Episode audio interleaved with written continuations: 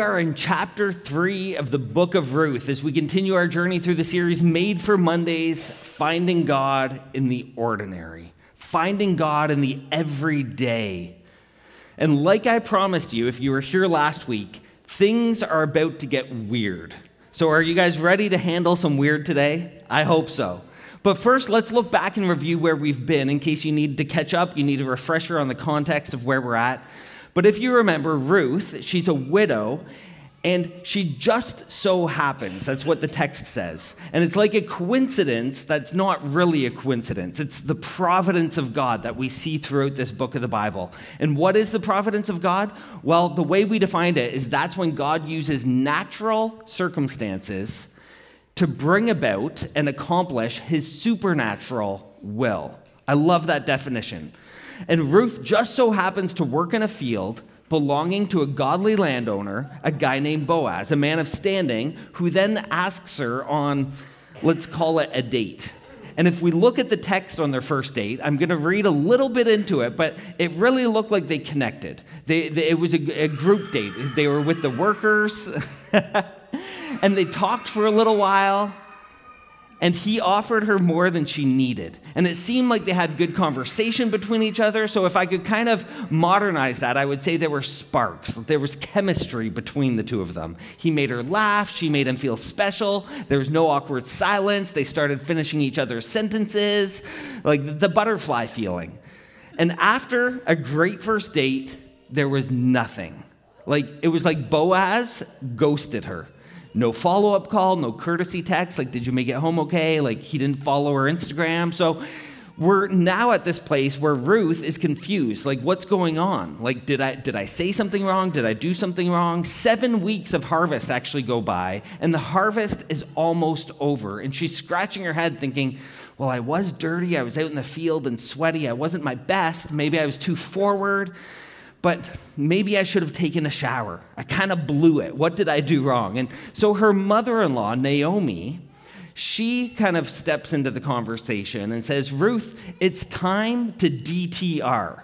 It's time to define the relationship. It, it's time to make things Facebook official. And this is sometimes the dreaded talk where a couple determines the level of commitment in the relationship. Like, are we just friends? Are we more than friends? Are we casual dating? Or are we exclusively dating? sometimes those can be pretty awkward conversations. But then the very important follow up question is if we're dating exclusively, do we go public on social media?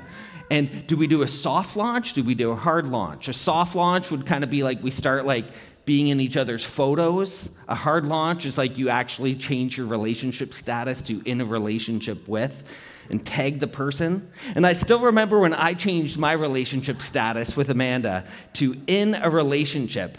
And this was our cool photo from a date down in Washington. and she didn't accept my relationship request for days, like maybe even a good week, you didn't. And my friends were starting to say, hey, congrats on the relationship, but who's it with? Because Amanda's Facebook page says she's single. So DTR, it's time to define the relationship. The time will come in every relationship where there's a decision point. And what I want to do is I want to show you, show you through this story how to navigate this season wisely. So we're going to do it in chapter 3, starting in verse 1. So if you have your Bibles or your phones with your Bible app, feel free to go there now to Ruth chapter 3, starting in verse 1. And one of the reasons why it's great to get into the habit of opening your Bible when we're here gathered together as a church is because the more you do it here and you get used to it, the more likely are you are to do it at home throughout the week. The Bible app is a great app too, which with some great devos and verses of the day. But here's how the story goes. Ruth chapter 3, starting in verse 1. One day, Ruth's mother in law, Naomi, said to her, My daughter, I must find a home for you where you'll be provided for. So in Hebrew, that means we got to find you a man. Okay? So she said, Now Boaz, this guy that provided for you, he's a relative of ours. Tonight, he'll be winnowing barley on the threshing floor. Now, what in the world does winnowing barley on the threshing floor mean? Well, let me show you a photo of a threshing floor. This here is the threshing floor. And it's a place that after the harvest you would go to and you would take the harvest and all that you had to this platform in the field. And then you would take everything and kind of with like a pitchfork and throw it up in the air. And the wind would then take away the chaff and it would basically determine here's how much good stuff you have. It would fall back to the ground, and all the other stuff would get blown away to the side. So here's what you can eat, here's what you can sell. They were essentially throwing it up and determining how much profit they have. So now we're at the end of harvest, and we've got Boaz at the threshing floor about to gather all of his workers. And what are they going to do? They're going to have a payday party. So everybody's getting paid because they're throwing it up, they're seeing what they have, and they're going to celebrate. So Naomi's thinking, okay, they're going to have a party tonight. So she starts to strategize. She's thinking, okay, Ruth, Boaz is going to be there. He's going to be in a good mood. So here's what we're going to do. In verse three, watch this. It's actually kind of funny. She says, wash. like, great place to start. If you're wanting to have any kind of relationship whatsoever, just wash. Write it down. It's in the Bible. Take a bath. Wash, put on perfume, and get dressed in your best clothes. And you see, she's thinking last time you were a total mess, remember? The dirt in the fingernails, hair all ratty. So I want you to, to show him your best glow up. I, I want you to get your best fit on. I want you to show up looking good. And then go down to the threshing floor, but don't let him know you're there until until he is finished eating and drinking. And this is kind of funny. It's let him finish his chicken wings. You know, like he, all men are going to be happier after they finish eating. You can see the strategy behind this. Like, don't go in too soon. What I want you to do is, I want you to get all dressed up. I want you to wait until he's had a few drinks. And then here's what I want you to do. And warning, this is now where it starts to get weird. Verse 4 says this When he lies down, when he lies down, note the place where he is lying. Now, why is he going to lie down? He's lying down because he's going to sleep by his profits. He doesn't want anybody to steal what he has earned, so he's going to sleep by it. And then when he's asleep, go uncover his feet and lie down. He will then tell you what to do. So Ruth is listening to her wise mother in law and says, I'll do whatever you say. So she went down to the threshing floor and did everything her mother in law told her to do. And this is weird advice, right? Like, who says go to the party, wait for him to catch a buzz, when he's in bed, sneak in and whisper to him, Tell me what you want me to do? Like, weird. So I can't imagine giving this advice as a dad. So, what in the world is Naomi doing? What is she advising? Sneak up by the bed, uncover his feet, wait for him. So, as your pastor, I had to do some research on this text to uncover the spiritual meaning. And what I found out is there's actually differing opinions on what this could mean. So, if you're ready for them, number one, they actually think that it could be a euphemism, saying, uncover more about him, like get to know him, if you know what I mean. Like a euphemism. Now, in my graduate opinion, this one's dumb. But nevertheless, it's my opinion, that's my opinion, and it's a theory. It, it's, it's a theory that some say Naomi's telling Ruth to really get to know the man. I don't think that's it. So, another theory suggests that Naomi is actually telling Ruth to be aggressive, do whatever it takes to get his attention. And that's kind of a theory that works, and that is kind of what she's suggesting. But other people would say that Naomi is saying, hey, Trust in God's sovereignty and trust Boaz's integrity. We know he's a man of God. We know he's a man of standing. We know that he loves God. So just put yourself in the right place at the right time, and the right God will bring you the right man. Now, those are essentially the theories that we have to work with. So you can do with them what you will, but what we do know is that Naomi is suggesting that Ruth can be a little bit forward because why? Because this is her potential guardian redeemer. This is potentially the man that can help provide for her and protect her and be a spiritual covering over her. And so her mother in law is saying, hey, you might want to kind of give him a hint along the way. So I'll be the first to admit that sometimes men, we need a little encouragement. Some of them, well, you might need a lot of encouragement. And the reason is, I'll let you in on a secret, is that we're actually very insecure. And some of you might say that ain't no secret. Well, let's just pretend like it is because it makes me feel better. But I used to be terrified to talk to girls. And then after you've been put in the friend zone for so long, you're kind of thinking like, "Oh man, like do I really like say anything?" Like so a signal always helps. It just a little bit of a signal is what we need sometimes. So that's what Naomi's saying to Ruth. So Ruth goes and lies down at his feet, and she's waiting by his bed. Now, I want to be very clear for a moment that this is descriptive, not prescriptive, meaning that this is what happened in the Bible. This is not the Bible telling you what you should do. Like, okay, this is good. I need to go lay at the foot of this guy's bed. No. so, in my pastoral opinion, this isn't always the best plan, but I actually like that it's in the Bible because it just shows us that the Bible has real stuff in it. The Bible includes stuff where people don't always get it right. Sometimes they do dumb things or really, really dumb things. And I like that it's in there because I haven't always gotten things right. I've done some really, really dumb things, even though Jesus is my absolute foundation.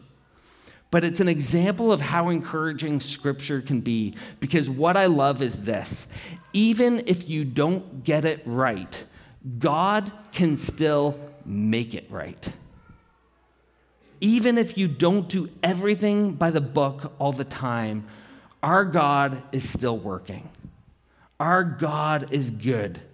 So take a moment to remember that you serve a God who's a redemptive God. He's a forgiving God. He's a gracious God. He's a God who works in all things and to take and he can take the places that we break things and he can actually make them better than new. Now, this doesn't give you permission to be dumb, but it's an encouragement that even when we are dumb, God is still good. So, are you encouraged? I hope so. I hope you're encouraged because the story is about to get weirder. So here we go again, verse 7, 8, and 9. When Boaz has finished eating and drinking, he was, he was in good spirits. So, what do you think that means? He was in a really good mood, good chicken wings, good beer, whatever. He's in good spirits. He went over to lie down at the far end of the grain pile, and Ruth, smelling good and looking good, uncovered his feet and lay down. And in the middle of the night, something startled the man probably the woman at the foot of his bed. And he turned, and there she was, lying at his feet. And he says, Who are you? And she says, I'm your servant Ruth. Spread the corner of your garment over me, since you are a guardian redeemer of our family. And again, a reminder on what a guardian redeemer is it's a relative who had the responsibility and privilege to provide for a family member in time of need. So, what would happen is if there was a widow whose husband had died, the husband's brother, assuming he had one, would have the spiritual responsibility to provide for and protect the widow. But as we know, her husband died and his brother also died. But this is the role of a guardian redeemer. So it goes down the line. So Boaz is a potential guardian redeemer.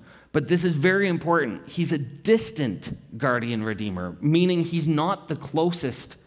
So he doesn't actually have a legal right or an obligation to provide for her. So here we see what's going on. She says, Hey, would you cover me up? Would you be my guardian redeemer? And many scholars would say that she's saying, Would you be my spiritual covering? Would you be my redeemer? And some people say she's proposing and is she actually proposing to him? I'm not sure. I don't think so, but she is being forward. You could say she's not proposing, but she's encouraging him to propose. Believe it or not, sometimes we need that nudge. After Amanda and I were engaged, my cousin decided it was time for her to get engaged because she had been dating the guy for five years, and Amanda and I had been dating for eight months.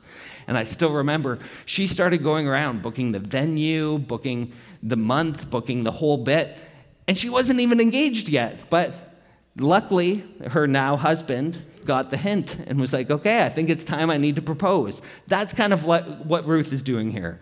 And so, again, along the way, sometimes you have to help each other out to move things forward. So, Boaz is in good spirits. She's by his bed. She grabs the covers. And what does she do? She stays the night with Boaz. So, did they have sex that night? No, they didn't. And I'll show you why in a moment, which raises one of the most important questions that people ask during dating uh, when it comes to physical interaction. It's, the question is, how far is too far? Like, I remember with my buddies, we'd always be talking as young Christian guys, like, what are the rules? What, what are the boundaries? Like, what are the bases? What, what base am I allowed to go to? What's legal? What's not legal? And this is what people tend to ask. We want to know how close to the line we can get without stepping over it. How far is too far? Well, let me give you a verse in the Bible that really gives us some good insight into what the Bible where the line actually falls. So in the Song of Solomon 8 4, it tells us this Promise me, O women of Jerusalem, not to, let's say this aloud together, not to awaken love until the time is right. Do not awaken love until the time is right. So, how far is too far? Well, let's pretend we're all adults here for a moment. It means when your body awakens when your body prepares for sex. And if you're confused, I'm not going to say anymore. Talk to the person sitting next to you. But the point is, at that point, you've gone too far. And so, a wise person, if they want to honor God with their purity, isn't going to get as close to the line as possible, but we're actually going to put some safety measures in place. We're going to stay away from the line. But we do this all the time. But when we get our driver's license, one of the things we learn, at least one of the goals should be, not to crash, right? Like, I don't know anyone who says, okay, let's see how close we can get to these guardrails. Let's see how quick we can crash. No, it's not to crash. So, I don't say as I'm driving down Highway 56, I wonder how close I can get to oncoming traffic and like, oh, that was pretty close. No, we stay away. Sometimes if a car comes too close to us, it, it scares us. So, if we're wise and we want to honor God with sexual purity, instead of getting as close as we can to the line, we want to create some margin and we want to stay away from the line. So, the Bible says, do not awaken love until the time is right. Well, when's the time right? Well, the, the time for sex is in the covenant of marriage. And you might be thinking, but Kev, that's so old fashioned and so out of touch.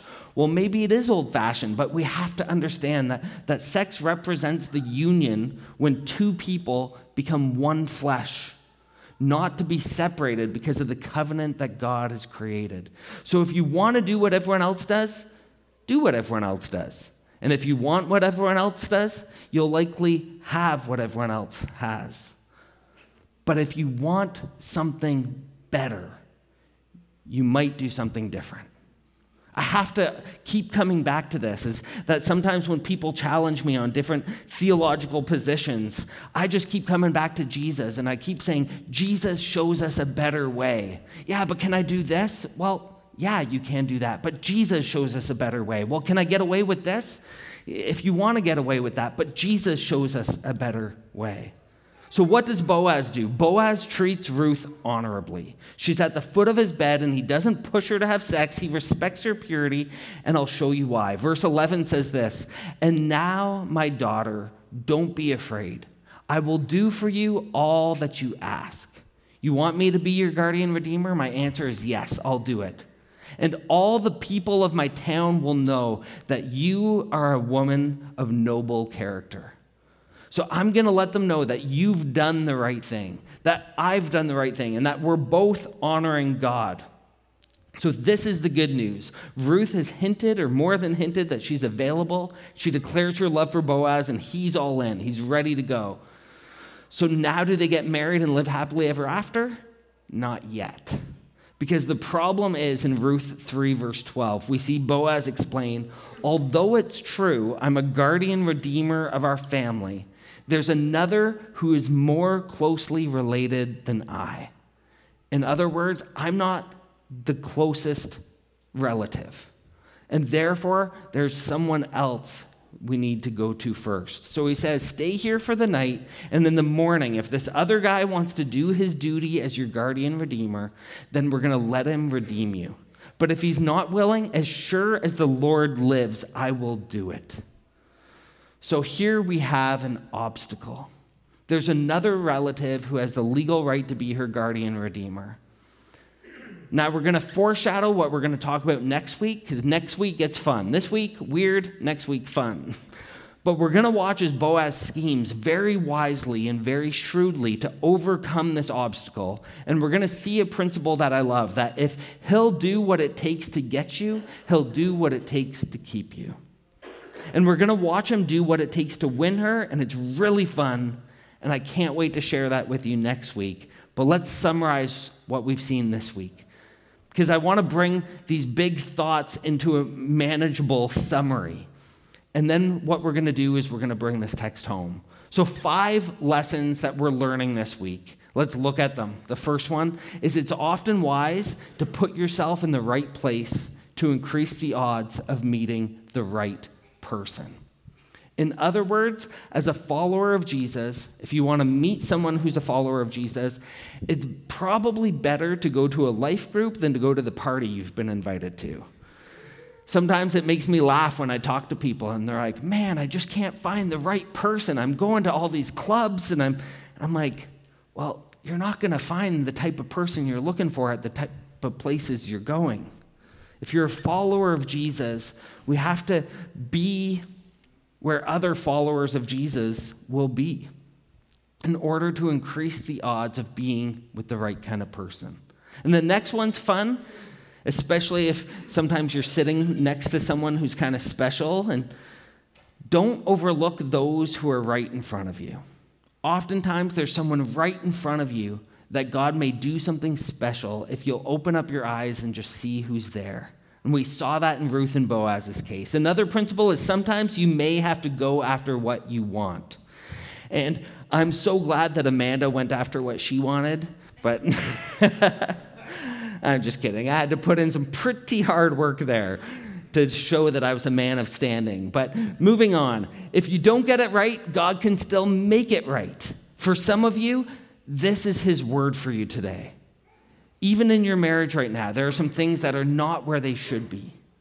And maybe you've built it on a foundation that wasn't as strong as you thought it should be or it could have been. And even if you didn't do it all right, God is a redemptive God. He's a forgiving God. He's a gracious God. He's working in all things to bring them together for good for those who love, love him and are called according to his purpose. He can make all things right. And finally, if you want a marriage that honors God in the future, live a life that honors God today. Don't wait until later, one day when we're married, one day when we have kids, then we're going to serve Jesus. No, be faithful to Him today. That was one of my biggest wake up calls when God grabbed hold of my life, is because I had kept saying, okay, once, once I have a family, then I'll start serving in the church. Once, once I make a bit more, once, well, I lived on my own, had my own car, had my own motorbike.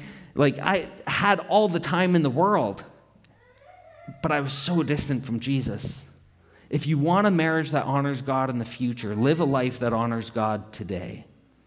So let's summarize and bring this home. Spiritually, we see Boaz. He wants to be her guardian redeemer, but he wasn't obligated to care for her in that fashion because he wasn't a brother to her husband, and she was a Moabite, not even from Bethlehem.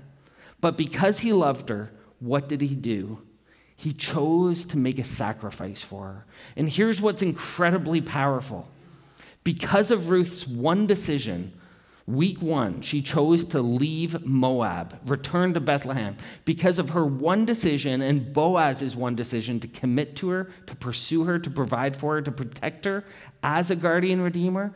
Because of her decision and his decision, that led them to a covenant of marriage, which resulted in a son named Obed.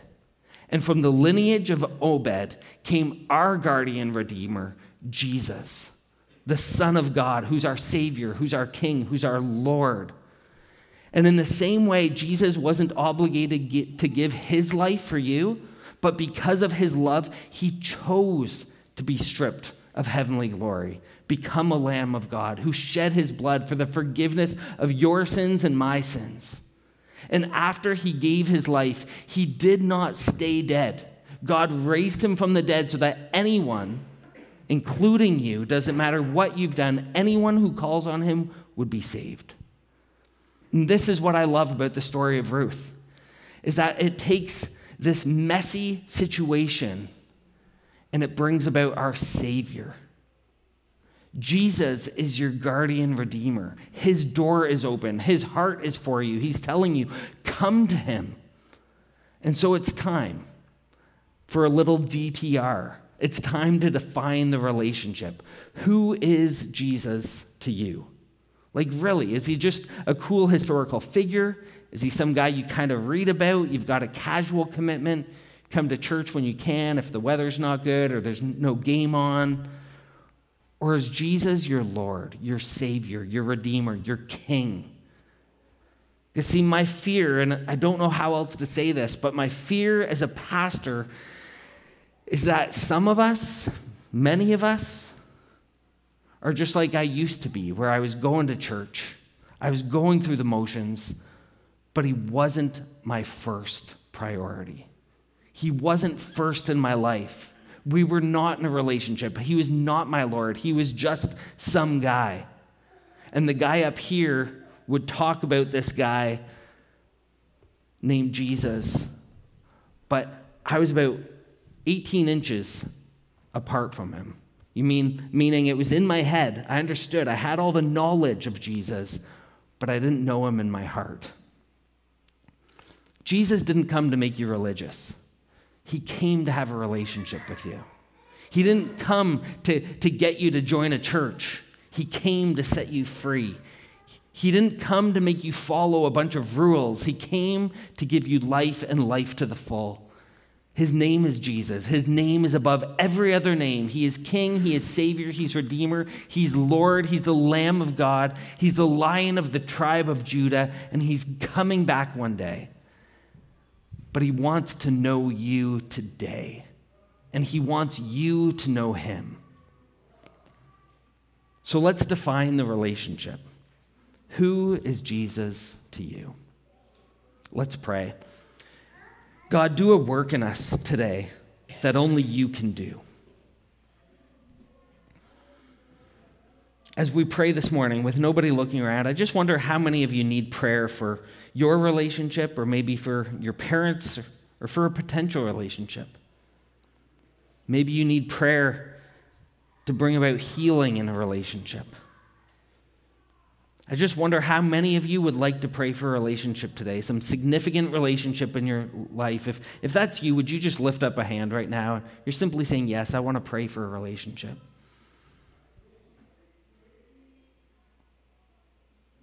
Here's what I want you to recognize before we pray is that you could be one decision away from seeing it change one decision, confessing a sin, deciding to apologize, to start, deciding to start praying together, deciding to make church not something you do occasionally, but something you commit to, deciding to get counseling, deciding to break up if your dating relationship is not honoring God, or to change it and make it honor God. One decision.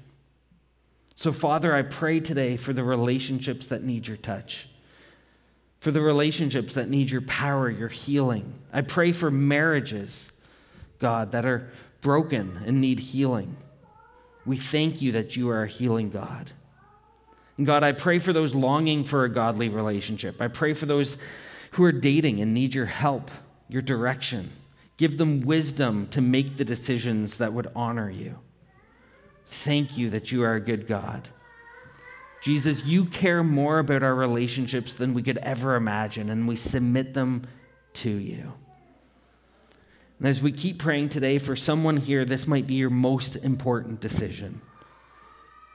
Who is Jesus? If he is who he says he is in Scripture, the Son of God who gave his life so you could know him, you got to deal with that. Your only reasonable response is to say, Take all of me. Be first, be everything, be my Lord, be my Savior. Anything else is lukewarm. So today, If you're saying, That's me, I've messed up, I'm in a bad place, just come as you are. Come to Him as you are. You don't need to clean up first, just come to Him. Jesus, the Lamb of God, who died and rose again so you could be forgiven. It doesn't matter what you've done when you call on Him, He hears your prayers. He forgives your sins and He will make you brand new. So if you're saying, okay, God, no more playing around, no more halfway, today by faith, I declare that you're my King, you're my Savior, I need you. Would you forgive me? Be the Lord of my life. Take this moment to step away from your sin and surrender your life to Jesus. If that's your prayer today, just lift your hand now to say, that, That's my prayer. I need Jesus to be first in my life.